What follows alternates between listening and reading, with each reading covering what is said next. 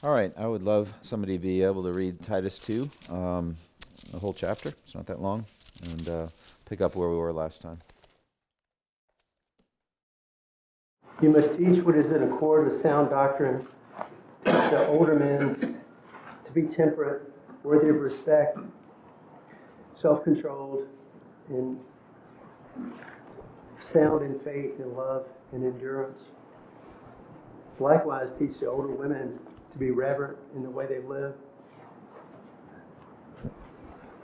not to be slanderers or addicted to much wine, but to teach what is good. Then they can train the young women to love their husbands and children, to be self controlled and pure, to be busy at home, to be kind, and to be subject to their husbands, so that no one will malign the Word of God.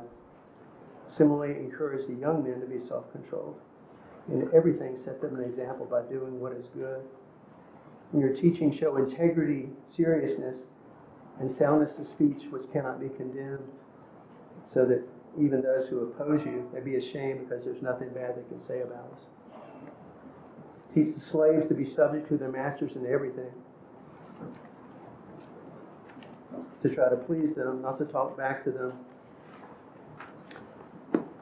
and not to steal with them, but to show that they can be fully trusted, so that in every way they make the teaching about the Word of God, our Savior, attractive.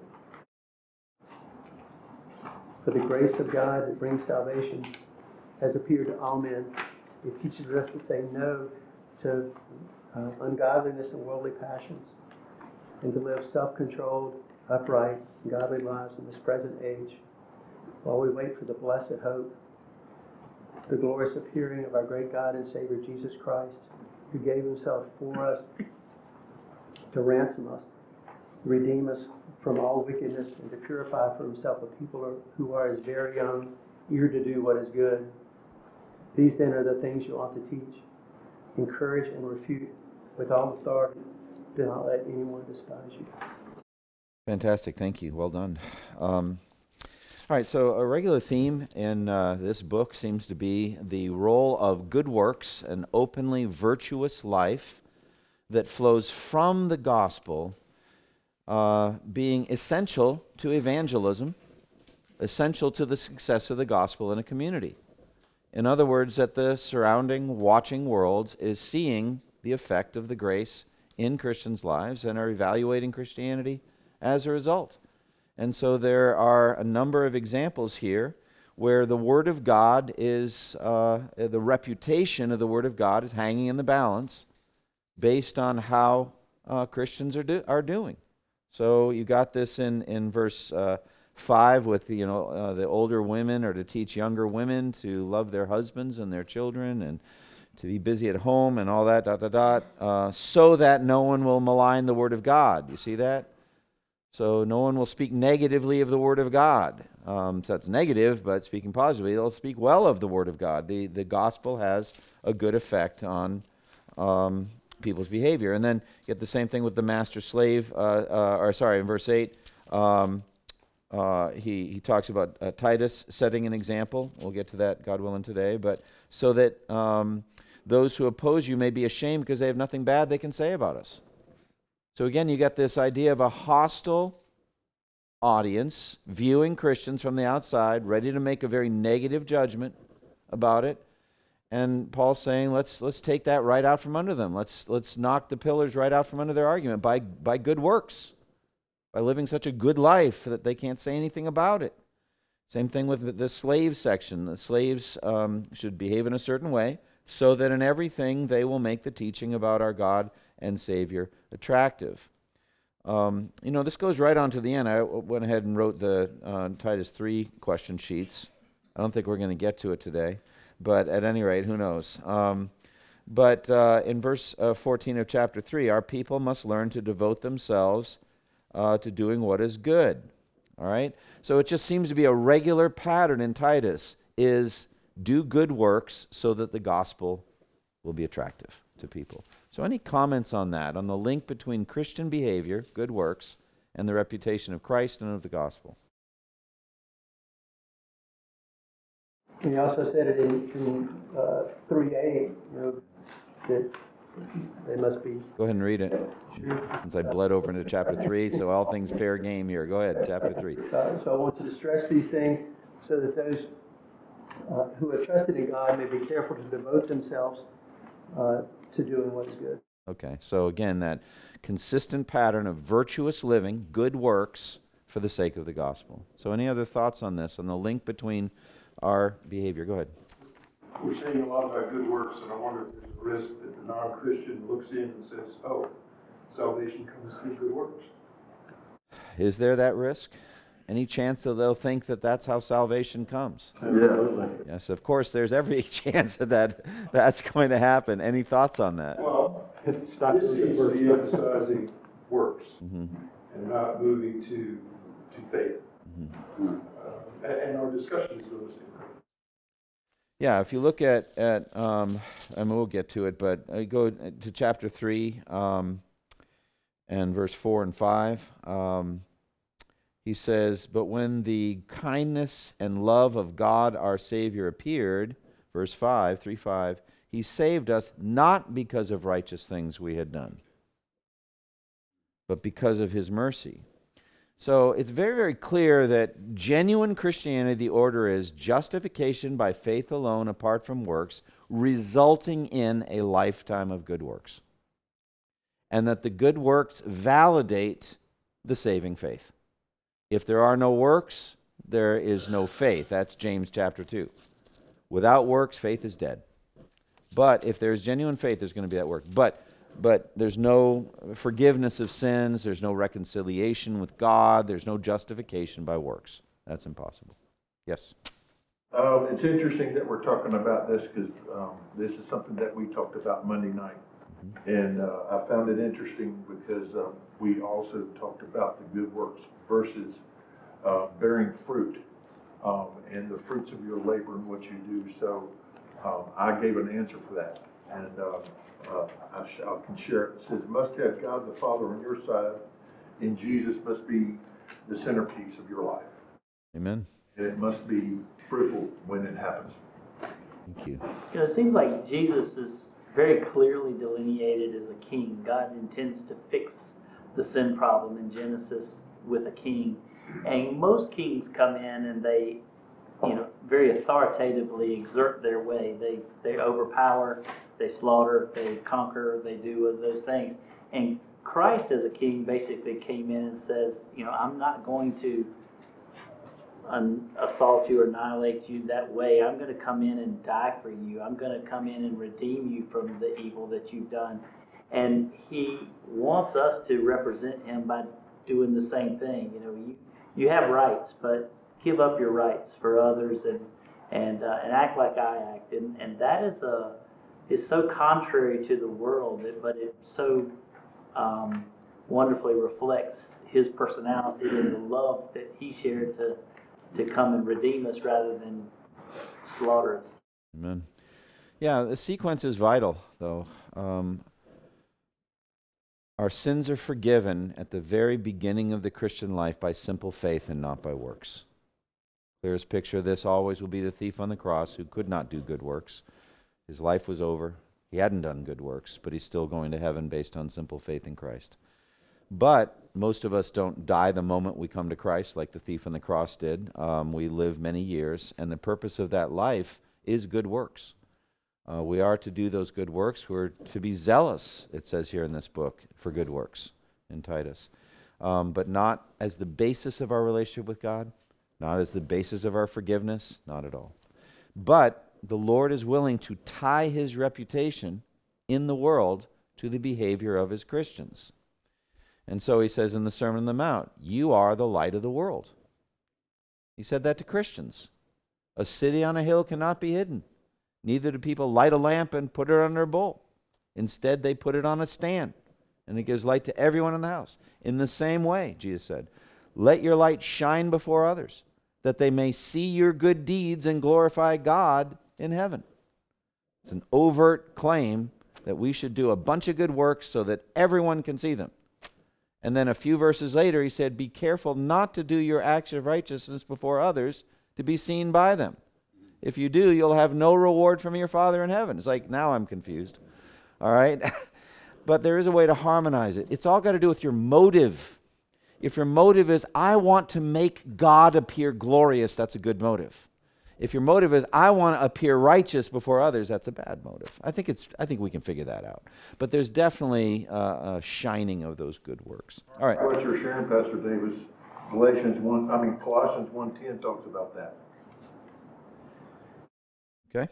Well, good. All right. Let's let we we were in the middle of the section. Go ahead, Greg. The, um, it strikes me the, the converse of that is very sobering, that if we claim to be uh, Christians, if we claim to be followers of Christ and live in a way that is dishonoring to him, it's, uh, um, it really harms his reputation in the world.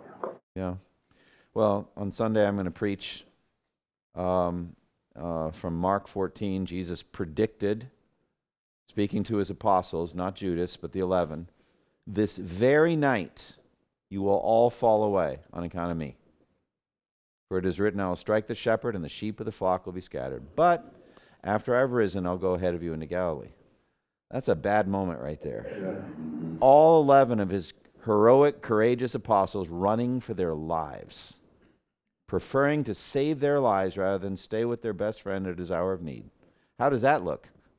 Not good. Not good. And yet they were the foundation, the human foundation of the church. On this rock I'll build my church, you know. But there, that was a bad night for all of them, especially Peter.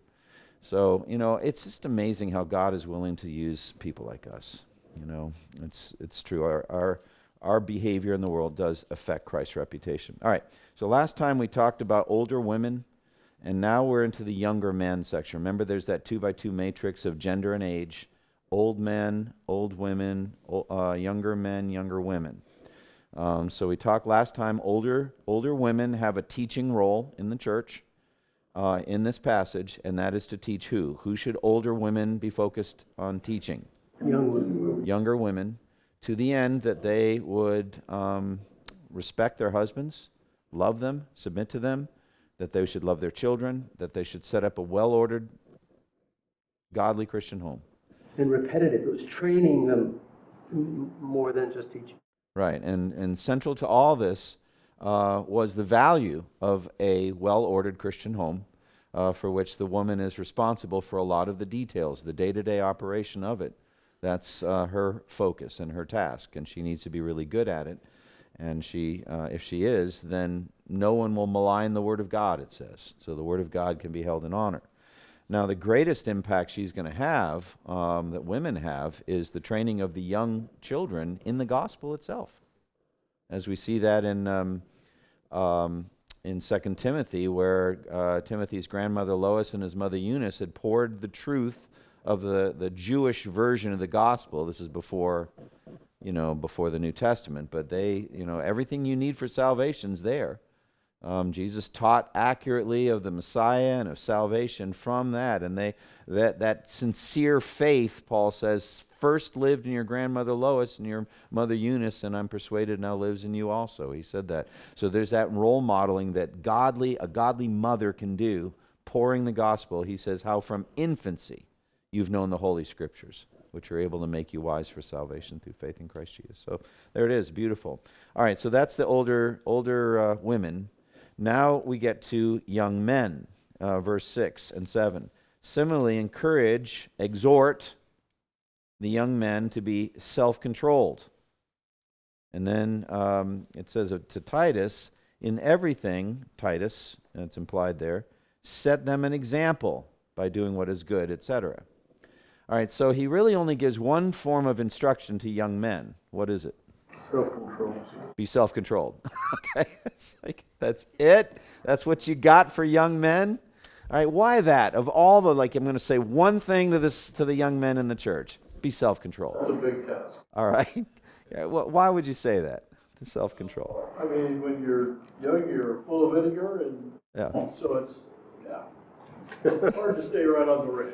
Right. So you got what, what do they call it? Impulse management. You know, taking care of those impulses. All right. Not be. dr- All right, so what what does this imply is a is a common common failure mode for young men? You know, how do young men ba- do badly? And temptation to immorality. So sexual immorality. Yeah. You know, they are they're not self-controlled sexually. Um, is that all though? Is it just sex? Lack of experience. They lack experience. Yeah. Control the tongue. Okay, controlling controlling the tongue. So, what is self-control? How do we understand that self-control? making better decisions than some others. Okay. Very good. Making good, dec- wise decisions. Self-control. I think it's understanding that you have the ability to be stupid and then choosing not to. Okay.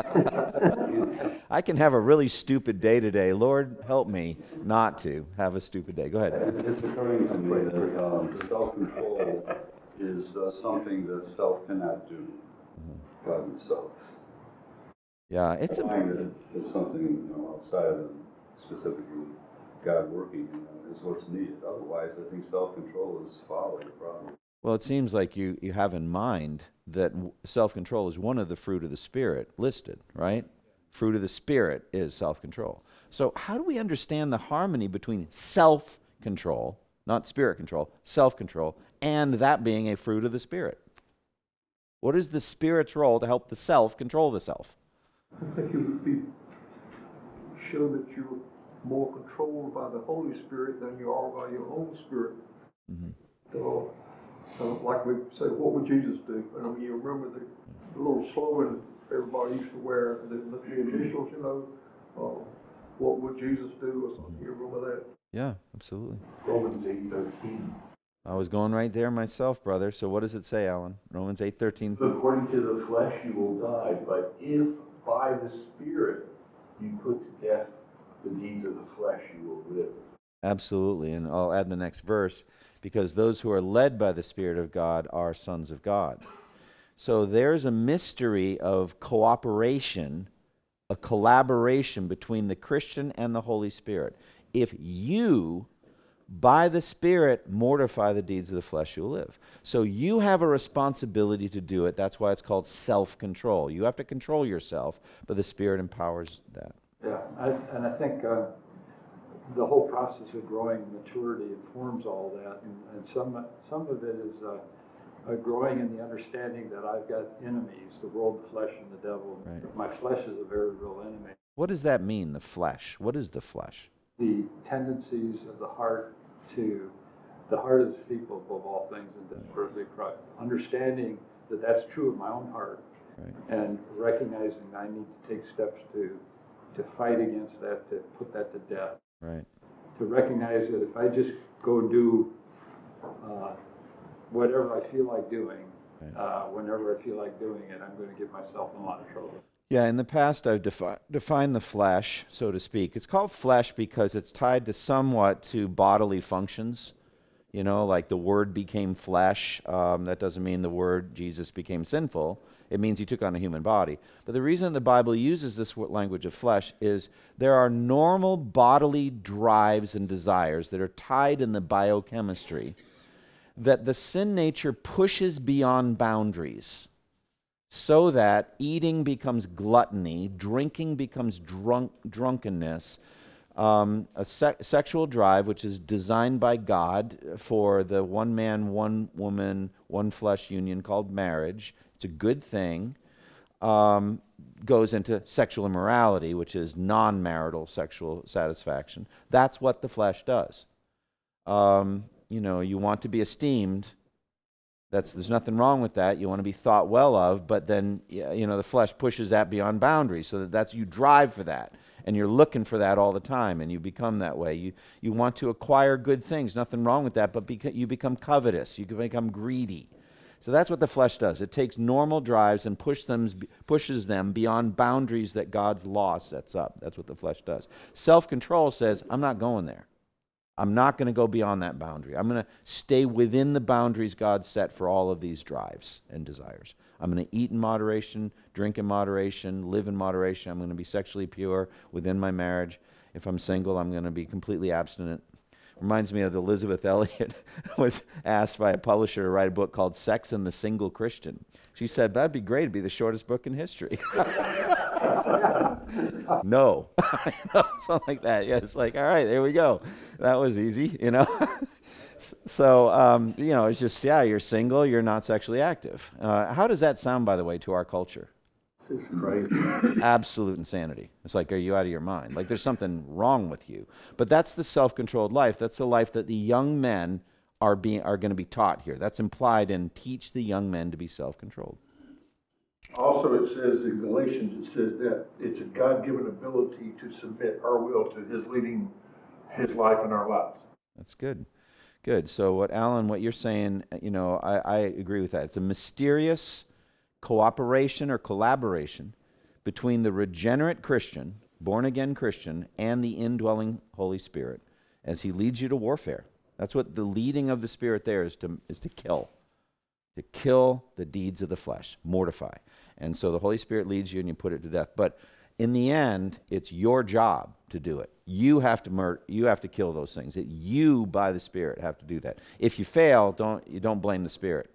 Boy, the Spirit was not on his game today on mortification. That's not ever going to happen. It's because you didn't do it, and that's why it's called self-control. So, yeah, one more thing. Go ahead. See, uh, self-control is uh, heavily weighted towards uh, the ability to say no to things that are stepped beyond, or is part of it uh, the commitment to say yes to Sure. things you ought to be, but flesh militates against? Well, it's in, it, it's interesting you put it that way. So look later in the in the same chapter. Someone, if you would read uh, again, we've already heard it, but two eleven, um, um, and uh, so 13, 11 through 13, 2, 11 through 13. For the grace of God that brings salvation has appeared to all men. It teaches us to say no to ungodliness and worldly passions, and to live self-controlled, upright, and godly lives in this present age, while we wait for the blessed hope, the glorious appearing of our great God and Savior, Jesus Christ. Yeah, that's, you can stop there. You can see how that would be central to the lessons to the young men. Uh, you're going to tell the young men that the grace of God has appeared that teaches you to say no to ungodliness and live a self controlled life and an upright life. So that's it. It's only by the grace of God, as Alan was saying, by the power of the Holy Spirit. You can't do it alone. As Jim was saying, you can't do it alone. You've got to do it. But this is what you've got to teach these young men. We want the young men to be self controlled men. Go ahead, Alan. One of my close friends is a retired ophthalmologist, and now he's a, he's an AA instructor. Hmm. And one of the things that he teaches in AA that would be contrary to what we're talking about is that actually, in, if you have other addictions besides alcohol, mm-hmm. smoking, gambling, whatever, they discourage you from trying to mortify those at the same time because it becomes more difficult. They, they, they refer to it as, you know, you'll, you'll need that dopamine still that you get from your alcohol. So they actually encourage you sometimes to continue to do your addictions. Uh, they allow smoking during the meetings apparently. Oh. And, uh, Oh, no. it's not, that's not by the Spirit. Yeah, I'm not thinking so. You know, and, and that's the whole thing. I'm teaching on my book, Infinite Journey, and I, it gives a, a basically panoramic overview of, of Christian maturity in all respects. And I summarize it in a series of statements, over 30 statements. And what I say is, as much as it may feel like a burden, you got to do all these. You're not exempt from any of them. The Holy Spirit's not saying, tell you what, we're going to work on numbers 1, 6, 7, 9, and 11 this week. It just doesn't work that way. It's comprehensive obedience. And why is that? Because sin is poison whenever you take it in. If it's if it's if it's if you're breaking God's word, it's poison. Don't do it. And so we are we have the ability to handle it. But That's interesting. So I guess then some of these AA meetings must be I don't know, I'm imagining smoke-filled rooms. Is that it? okay. All right. But we digress. At any rate, so yeah, uh, comprehensive obedience. All right, now what's going on in verse 7? Who is Paul talking to and what does he tell him to do? 2 7. He's telling the older men that Talk to Titus. He's talking to Titus. Now, the, the young men are still in view, but what does he tell Titus that he needs to do? Be an example. Set an example for these young men and for the whole church. So, why is that so vital in pastoral ministry, the role modeling aspect, the example? Let me read it what it says, 7 and 8. In everything, set them an example by doing what is good. In your teaching, show integrity, seriousness, soundness of speech that cannot be condemned, so that those who oppose you may be ashamed because they have nothing bad they can say about us. All right, so what is the, what is the, uh, what is the function of role modeling in pastoral ministry? Role, role modeling. Similar to the father-son relationship. Okay, How so? We're- That's, our, our calling is to, to be that godly role model for them, to, to show them how to interact with women, to, with other people, with the world, with their work. Yeah, I mean, that uh, brings me in my mind to Hebrews 13, um, 7. So listen to Hebrews 13, 7, which says, Remember your leaders who spoke the word of God to you. Consider the outcome of their way of life and imitate their faith. And that's after the Hebrews 11 chapters, that great faith chapters. Like, that's what faith looks like. Do that, imitate that. So, imitate their faith. So, more, more on role modeling, why it's so im- important in the Christian life. Role modeling. It's showing that humans can achieve this very high standard. Okay. We have a disdain for hypocrisy. I mean, we, we don't mind someone who talks the talk, but if you don't walk the walk, it sort of discredits your speech. Yeah, so Titus himself would be discredited if he's not living up to this. So, if Titus can't take instructions from the Apostle Paul and then live them out, his whole ministry there in Crete is going to be torpedoed. So, he's got to be able to say what Paul says often, which is follow me as I follow Christ. Follow my example as I follow the example of Christ. It takes so little to disqualify you too. It's not like a balance, like, we, we can let this slide, or, you know, he's, he's truthful most of the time, so we're gonna let that slide. It really takes very, very little to disqualify you when you're trying to set that level of an example. Yeah. Really, really low tolerance for hypocrisy. Yeah, well, we don't want it. We want, want reality. But at the same time, we also know that we can't expect perfection in our elders because then you'd have no elders. Um, you know, James even says, we all stumble in many ways. If anyone's not at fault in what he says, he's a perfect man. You're not going to find any perfect people. But there are levels of sin and there are levels of hypocrisy that should not be tolerated. So there's, there's just, that's why there's this qualifying verses in Titus 1 and 1 Timothy 3 for elders. You know, they actually are living out the Christian life. Not perfectly, but they're living it out as role models. Now, the example, yeah, go ahead, Ted. Doesn't James three one address that issue of the higher standard? Go ahead. Not many of you become teachers, my brethren, knowing that as such you shall incur judgment. So therefore, I should quit, like right now. the problem is the parable of the five talents, the two talent, and you remember the one talent guy? Who is the one talent guy? He, he buried the talent. Why? He was fearful of the master. He's fearful of the master because he was strict and all that. Did he get well received by the master? No, he got sent to hell. You know, it's like, it's like you look at it as like throw him outside in the darkness. so I'm kind of between the rock and the hard place on on the one talent and then the let not many presume to be teachers. The idea is not that teachers like me shouldn't teach because it openly says in Romans if your gift is teaching, you need to teach. You have no option. It's just understand you're going to be under a higher standard and you're going to have to give that account. And I, I do understand that. It's a burden. But there's no alternative. The alternative is not don't teach. But there's the constructive side to that burden. It drives you closer. Depend upon the Holy Spirit. Amen. And depend upon the Lord. Yeah. It is a high calling, and, and but it, the church needs it. I mean, because imagine if people read James 3 1 and say, You have no teachers left. You have not, and then that's, that's not going to serve anyone well at all. But we got this idea of role model, and here we've got this Greek word which has come across, we've come across before, um, which is tupos. And the tupos is a, is a pattern, an example. 2 7 gives the word example, but the Greek word is tupos. And that comes from the, uh, as I've told, told you folks before, the striking of a coin. It's the, it's the pattern on the coin. You remember that? And the idea was that you've got this, uh, this tupos, which is really hardened metal, like we would imagine in our day and age, stainless steel, something super, super, even harder than that. And then the precious metals are always soft. And there's a tremendous force when the coin is struck, and it leaves an imprint in the softer metal, uh, from which we get the outline of Caesar's face, let's say, or the inscription in the coin, heads and tails. You know that kind of thing. And so the idea is the essential, as I've said before, smushability of the coin. It has to be smushable, all right? Uh, you have to yield to the pattern, and you have to allow your mind to be shaped to the pattern. It's very bad for the pattern to be shaped by the coin. That would not do at all. So the pattern's not going to be made out of wax or out of wood. All right, it's got to be made out of something really hard. It's not going anywhere.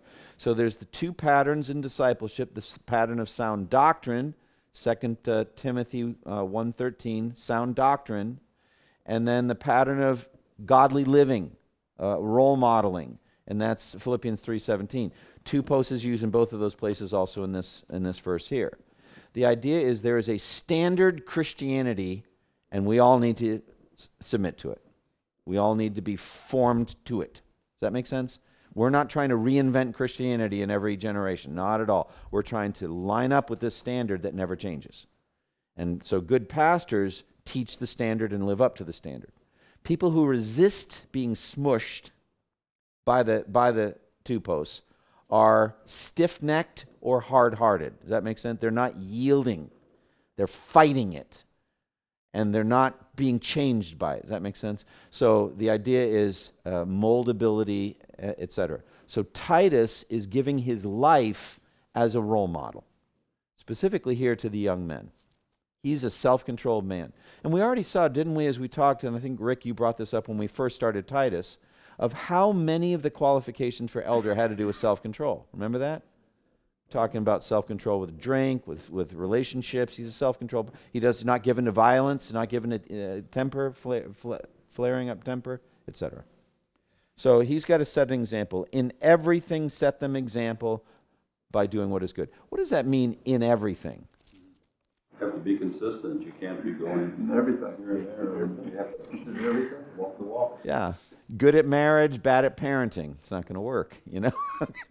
I'm really exemplary at marriage, but I'm a really bad father. I mean, he can't be an elder because his children have to obey him with proper respect. So he's got it. There's a comprehensive life being presented. So it's a challenge. In everything, set them an example by doing what is good. And then it says, in your teaching, show integrity, seriousness, and soundness of speech that cannot be condemned. Someone with the ESV read that uh, translation. So the end of 7 into 8. Show yourself in all respects to be a model of good works, and in your teaching show integrity, dignity, and sound speech that cannot be condemned. All right, so let's zero in on that. In your teaching, show integrity. What does that mean? Integrity. Since both ESV and NIV have it, let's stick with the word integrity. What does that mean? Trustworthiness? Yes. Okay. Anyone else on integrity? If you said that a, a man is a man of integrity, what does that mean? It means he says one thing and he lives what he says, he lives what he teaches. So he is in private what he says in public. Yes. So it's from the integer, like one, he's one person all the time. He's the same person all the time. So that's what integrity means. But specifically in his teaching, he's a man of integrity. I think that would mean he teaches the same thing no matter what the audience. He's not a he's not a people pleaser. He's not tickling their ears. Do you know how people could shape the message based on the feedback loop of the audience? That would not be a teacher with integrity. So, any other thoughts on integrity? Yeah, Ryan. So one, one thing I remember my dad saying growing up, before anything, he said, uh, always do what you say you're gonna do. If you ain't gonna do it, call him in up and tell him you ain't gonna do it. All right. If you're not going to do it, be honest that you're not going to do it. That's yeah. Be a man of integrity. Anyone else on this idea of teaching with integrity in your in your teaching? Make certain that you are characterized by integrity.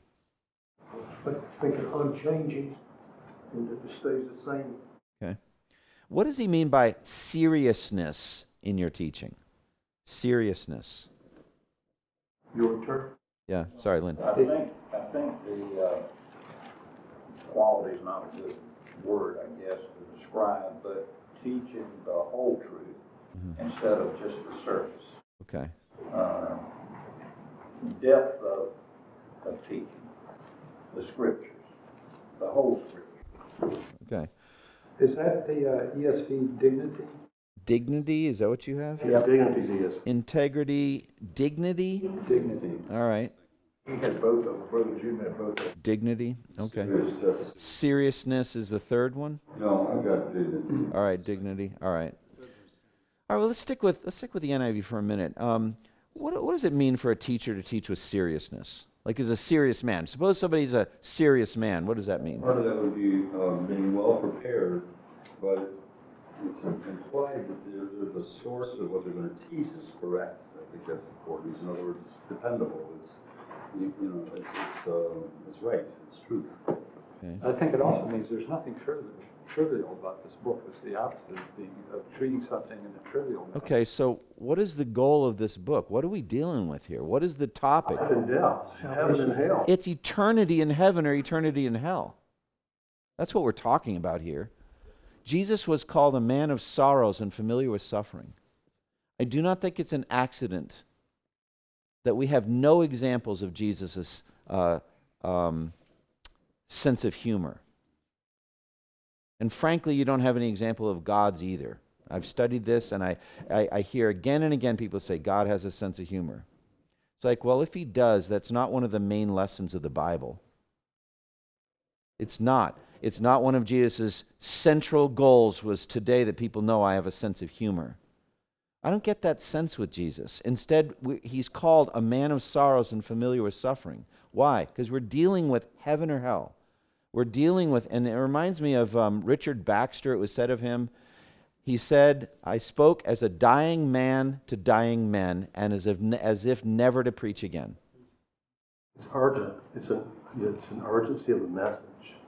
I believe that's what he's talking about. Yeah, so Baxter there is saying, I'm imagining there's someone out in the congregation that's unconverted, and this will be the last time they hear me preach. What would I say to him? You can't be a stand up comedian in that setting. You can't transition from five minutes of entertainment to then something super serious. I think that's what Titus, what, what Paul's telling Titus here. Make certain that you're characterized by seriousness in your life, in your message. That what John um, Piper calls blood earnestness, a sense that we're dealing with heaven or hell, with eternal issues. Now, again, it doesn't mean that there's not a place for humor, but I would say in 25 years of preaching plus, I can't remember more than five times that I went into the pulpit knowing that something that I had written on my outline was going to be funny. It didn't happen often. I'm not saying I'm against it or I think it's some great sin. It just isn't a goal. Does that make sense? I'm not going with a, it's not a goal. So there are moments that have come that hit me funny and it seemed to fit uh, and all that. It just wasn't a goal. So again, I don't think we're saying that the individual has no humor at all. But it's not one of his main attributes. That's not what would characterize his doctrine. Is, you know, is frivolousness or or entertainment. But very different from liars, lazy gluttons, evil, brute, lazy gluttons. For sure, for sure, absolutely. Um, so, and then soundness of speech is the third one, Jim, in the ESV. I think is that what you had? It seemed seemed like it was. Is that right? Soundness. Sound and sound speech. Yeah, because again, it's going to be from that word from which we get the English word hygiene. So, healthy speech or sound speech means lines up with health. Uh, what is true? I would say true. So, soundness of speech. It means the things you say are trustworthy and you know they're true. It's, uh, um, what I look at is, uh, your first, the main thing is being honest and showing a consistent, um, compromising adherence to strong moral and ethical principles and values. Where did you get that from? Um, I looked at that. Okay. Well, it looked like you were reading it. right? You know, maybe it was on the study study page, the study Bible. Those those are very helpful. Um, yeah, soundness of speech that cannot be condemned. Um, it doesn't mean you have to be perfect. Um, so this past Sunday, I made a statement that I had to walk back. Someone um, emailed me about it and said, "How do you know that the upper room of the Last Supper was the same as the upper room of the day of Pentecost?" I'd already always assumed that it was, but I said that it was, and somebody said, "Can you prove it?" And uh, I was not able to uh, prove it. So, um, you know, I'm not going to do a public retraction though on Sunday. Sorry, um, that's not coming. Um, but it just shows the need. We have a very careful listening congregation, you know, and I'm grateful for that. And I, I think that's That's good. That's good. So it just shows me be careful what you say. People are listening out there and make sure that you can back it up. reminds me very much. this is reminds me of a moment in my seminary. I was writing a, a paper on, on the conversion of Saul of Tarsus on the road to Damascus, and I wrote that Paul had been knocked to, uh, from his horse. And uh, my Greek professor circled the word horse and said, If you can find me a horse in any of the accounts of the conversion of Saul of Tarsus, I'll give you extra credit. so I went back and read Acts 9, Acts 24, Acts 26, no horse. There wasn't a horse in any of them. I just remember my child Bible showed Paul being knocked from his horse, and I had that literal picture in my mind, and I thought it was in the Bible, and it wasn't.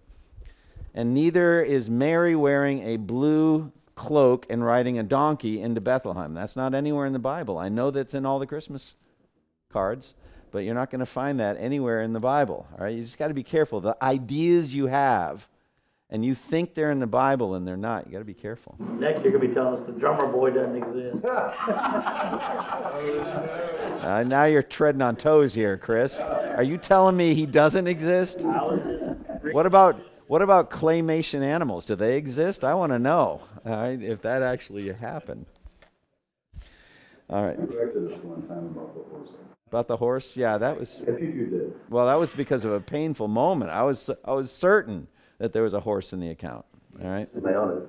Yeah, yeah, he was just walking.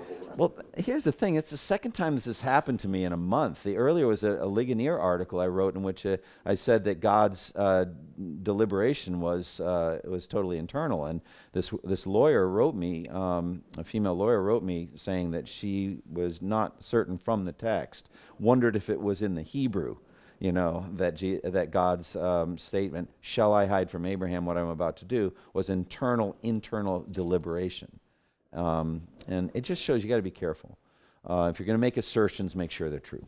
Um, and I think you know if, if you're gonna, if you're speculating, you think I think that the upper room of the Last Supper was most likely the same as the upper room at Pentecost. That it may be, but to say it was, that's gone too far. And so you just got to be careful. But aside from those details, I think in a larger sense, you are unfolding or, de- or describing a system of truth called theology. You're building a theology by sound exegesis. Just make sure that your, that your construction is well done. So if you look at, uh, someone read uh, 2 Timothy 2 uh, 15, which is a key text on this.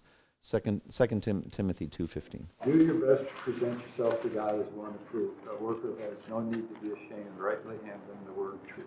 All right, so d- do your best to present yourself to God as one approved, a, a worker or workman who does not need to be ashamed. Uh, orthotome is rightly dividing, cutting straight the word of truth. Uh, that is inscribed in Greek over one of the doorways at Southern Seminary. All right? And it speaks of craftsmanship in the teaching of the word.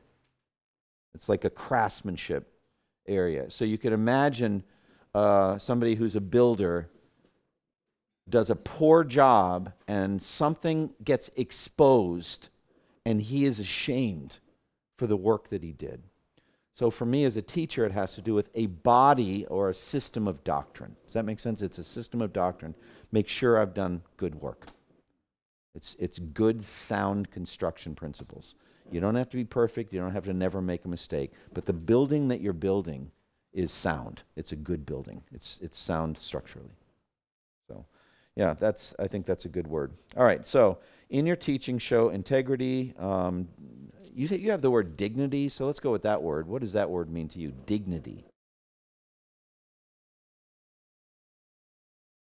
You conduct yourself in, a, in an honorable manner. All right. So, especially in your speech patterns. So, that would eliminate coarse jack- joking, uh, foul speech, other verbal patterns that cause people to lose respect for you. You know, things like that.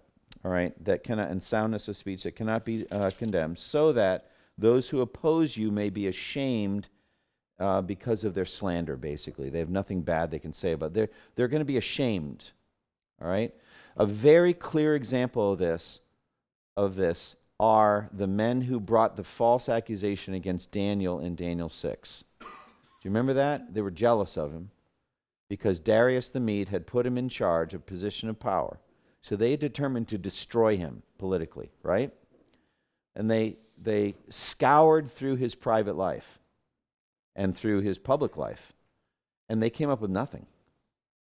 I mean, they came up with nothing. Remember what they said? We will never find anything against this man unless it has something to do with his religion. Remember that? Because he wasn't negligent, he wasn't corrupt. He was very skillful at what he did. He was an outstanding administrator. Outstanding. So much so that Darius wanted to basically put him over the entire kingdom under his own authority. So he was incredible. Imagine your enemies scouring your private life, scouring every aspect of your life, public and private, and they can't find anything that they can say against you. Now, how was it? How was Daniel vindicated in reference to those false accusers? They ended up in the lion's Yes. Bottom of, Do you not feel that that was vindication? Yeah, that was really That was pure vindication right there. and their families. And their families get thrown in there too. So that's a different matter. That's just how they did. That, those were tough men back then. At any rate, so that those who oppose you may be ashamed because they, they're coming up empty. They don't have anything they can say against you. So that's a high standard here, isn't it? And that's what's being charged for Titus so that um, th- they can never say anything bad about us. Any final statement about the young men and Titus as a role model? That word dignity seems to, when I looked up the definition, it says uh, being worthy of honor or respect, and it kind of took me back up a few verses to teach the older men to be temperate, worthy of respect. So it seems like it's a tie together there. Honor, honor too. Yeah, and remember I said to you men a number of years ago, or sorry, weeks ago, I didn't say, meant to say um, a number of weeks ago, that churches are responsible for the kind of leadership they put up with. The churches are responsible for the kind of leaders they have. Right.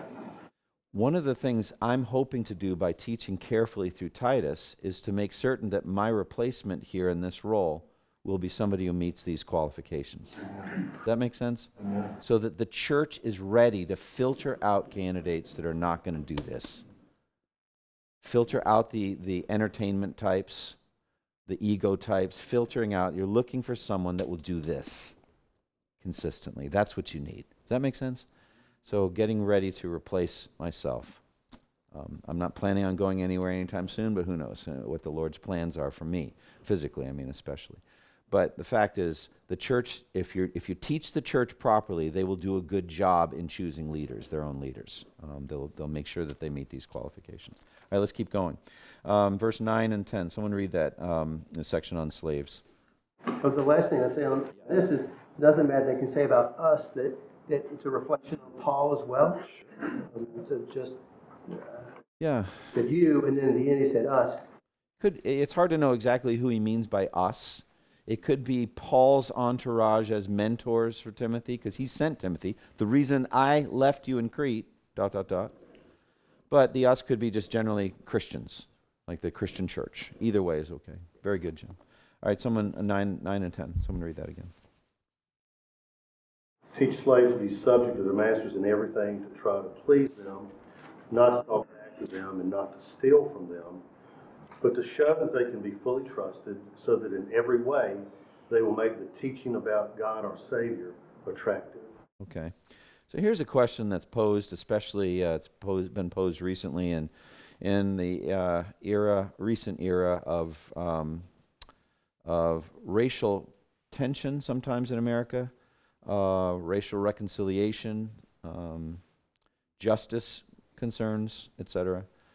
And in general, the apologetic issue with the Bible is the Bible actually the Word of God? And they bring up embarrassing aspects like the dietary regulations, not allowed to eat shrimp or lobster because it's shellfish, this kind of thing. So critics will bring up flaws in the Bible, so they believe. Slavery is one of the main ones they'll bring up.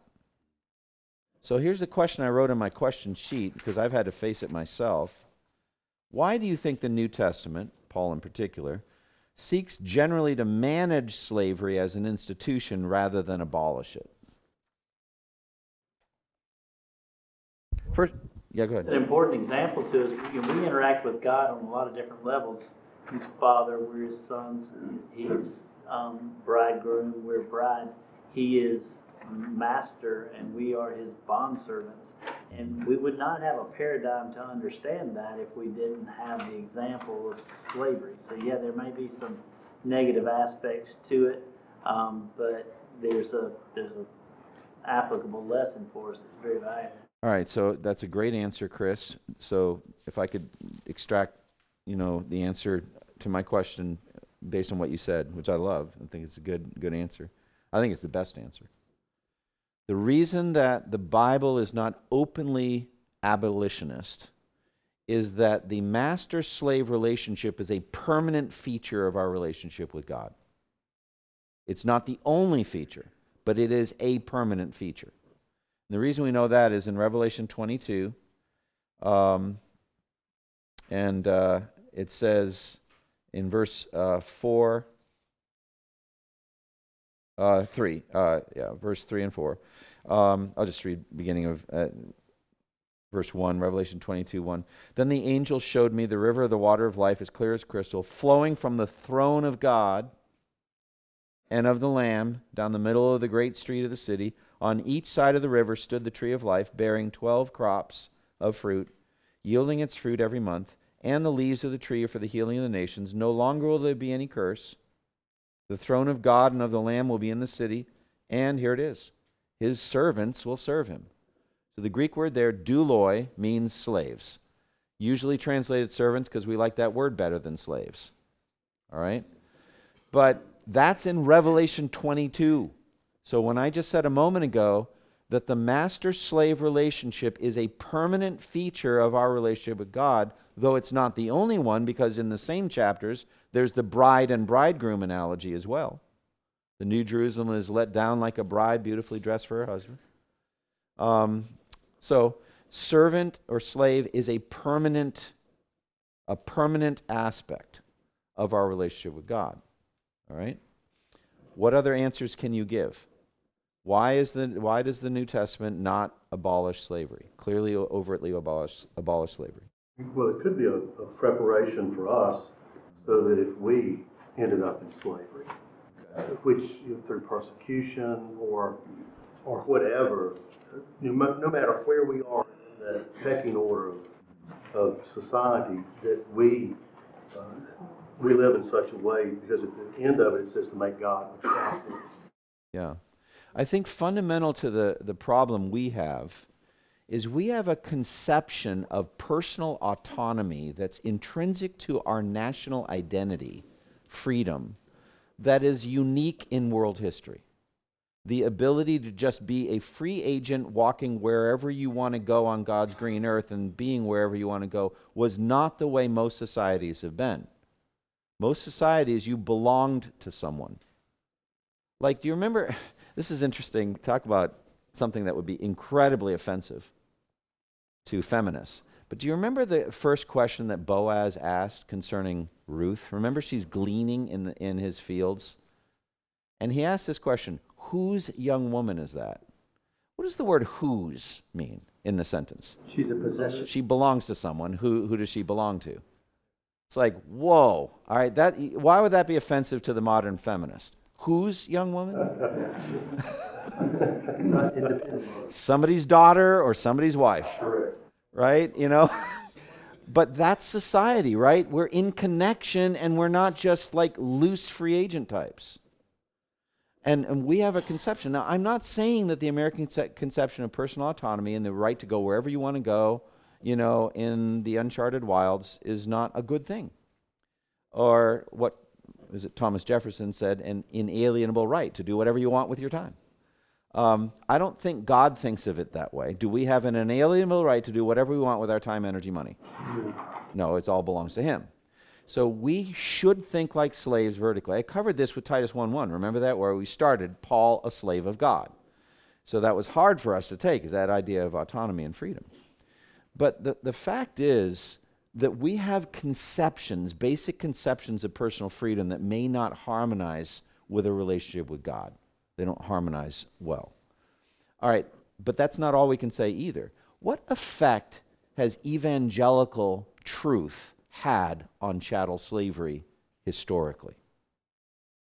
What, did, what effect has Christianity had on chattel slavery? It was, it was um, instrumental in its uh, being abolished. Is it abolished?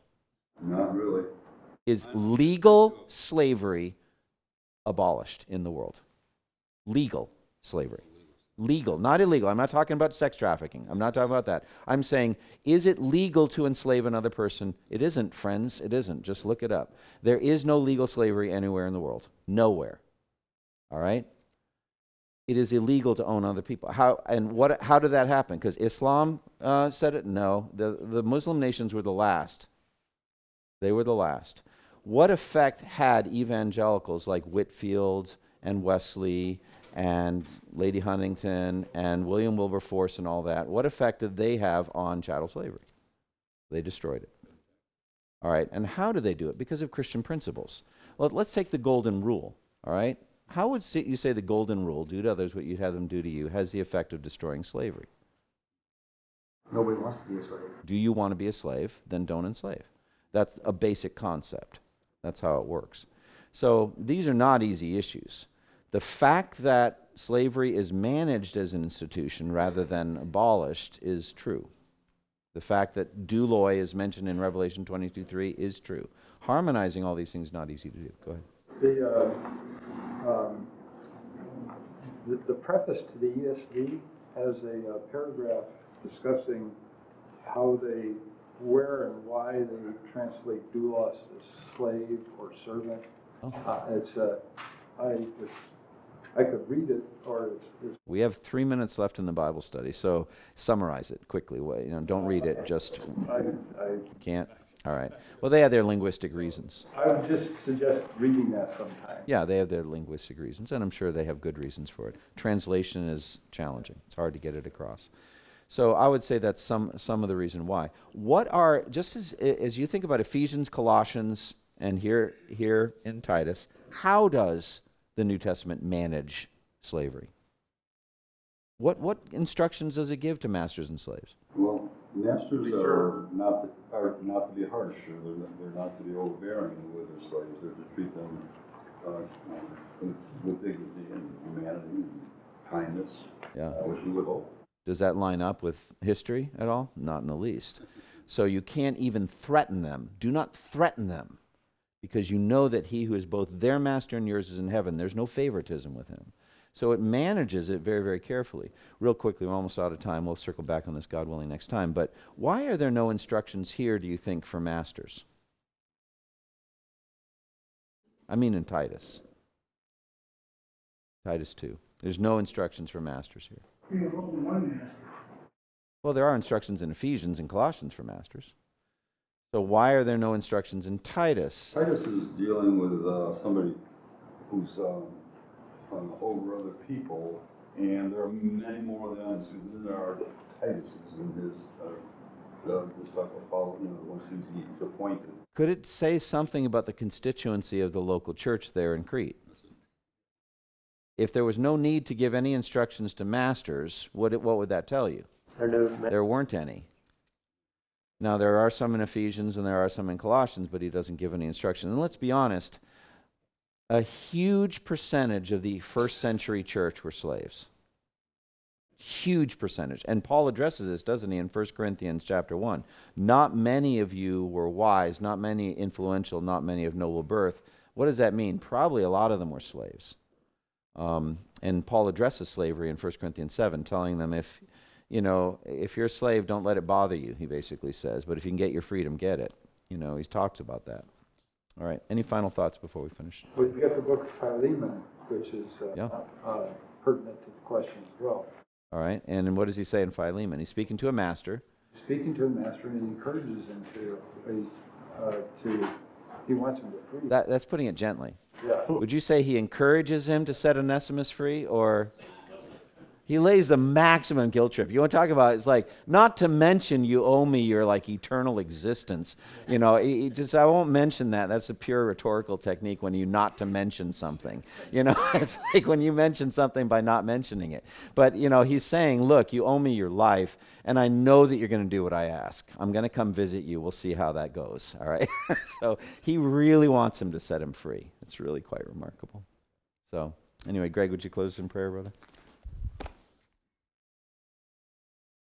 Father, we, uh, uh, thank you for this book of uh, Titus, and, uh, we're, a great many of us in this room are, are cl- clearly the older men and, uh, uh, and this book addresses all of us, whatever category we're in, and we, we pray that you would help us to take these things to, to heart, to live uh, sober and upright and dignified and and uh, lives of integrity, and and pray that the, the, the spheres in which you have given us uh, uh, responsibilities to teach in our homes, whether it be in our homes or other places, that you help us to um, uh, teach what uh, records a sound doctrine. And we praise you that you are our God, and we thank you uh, for the, the richness of the scriptures, and uh, we uh, pray, we pray all these things.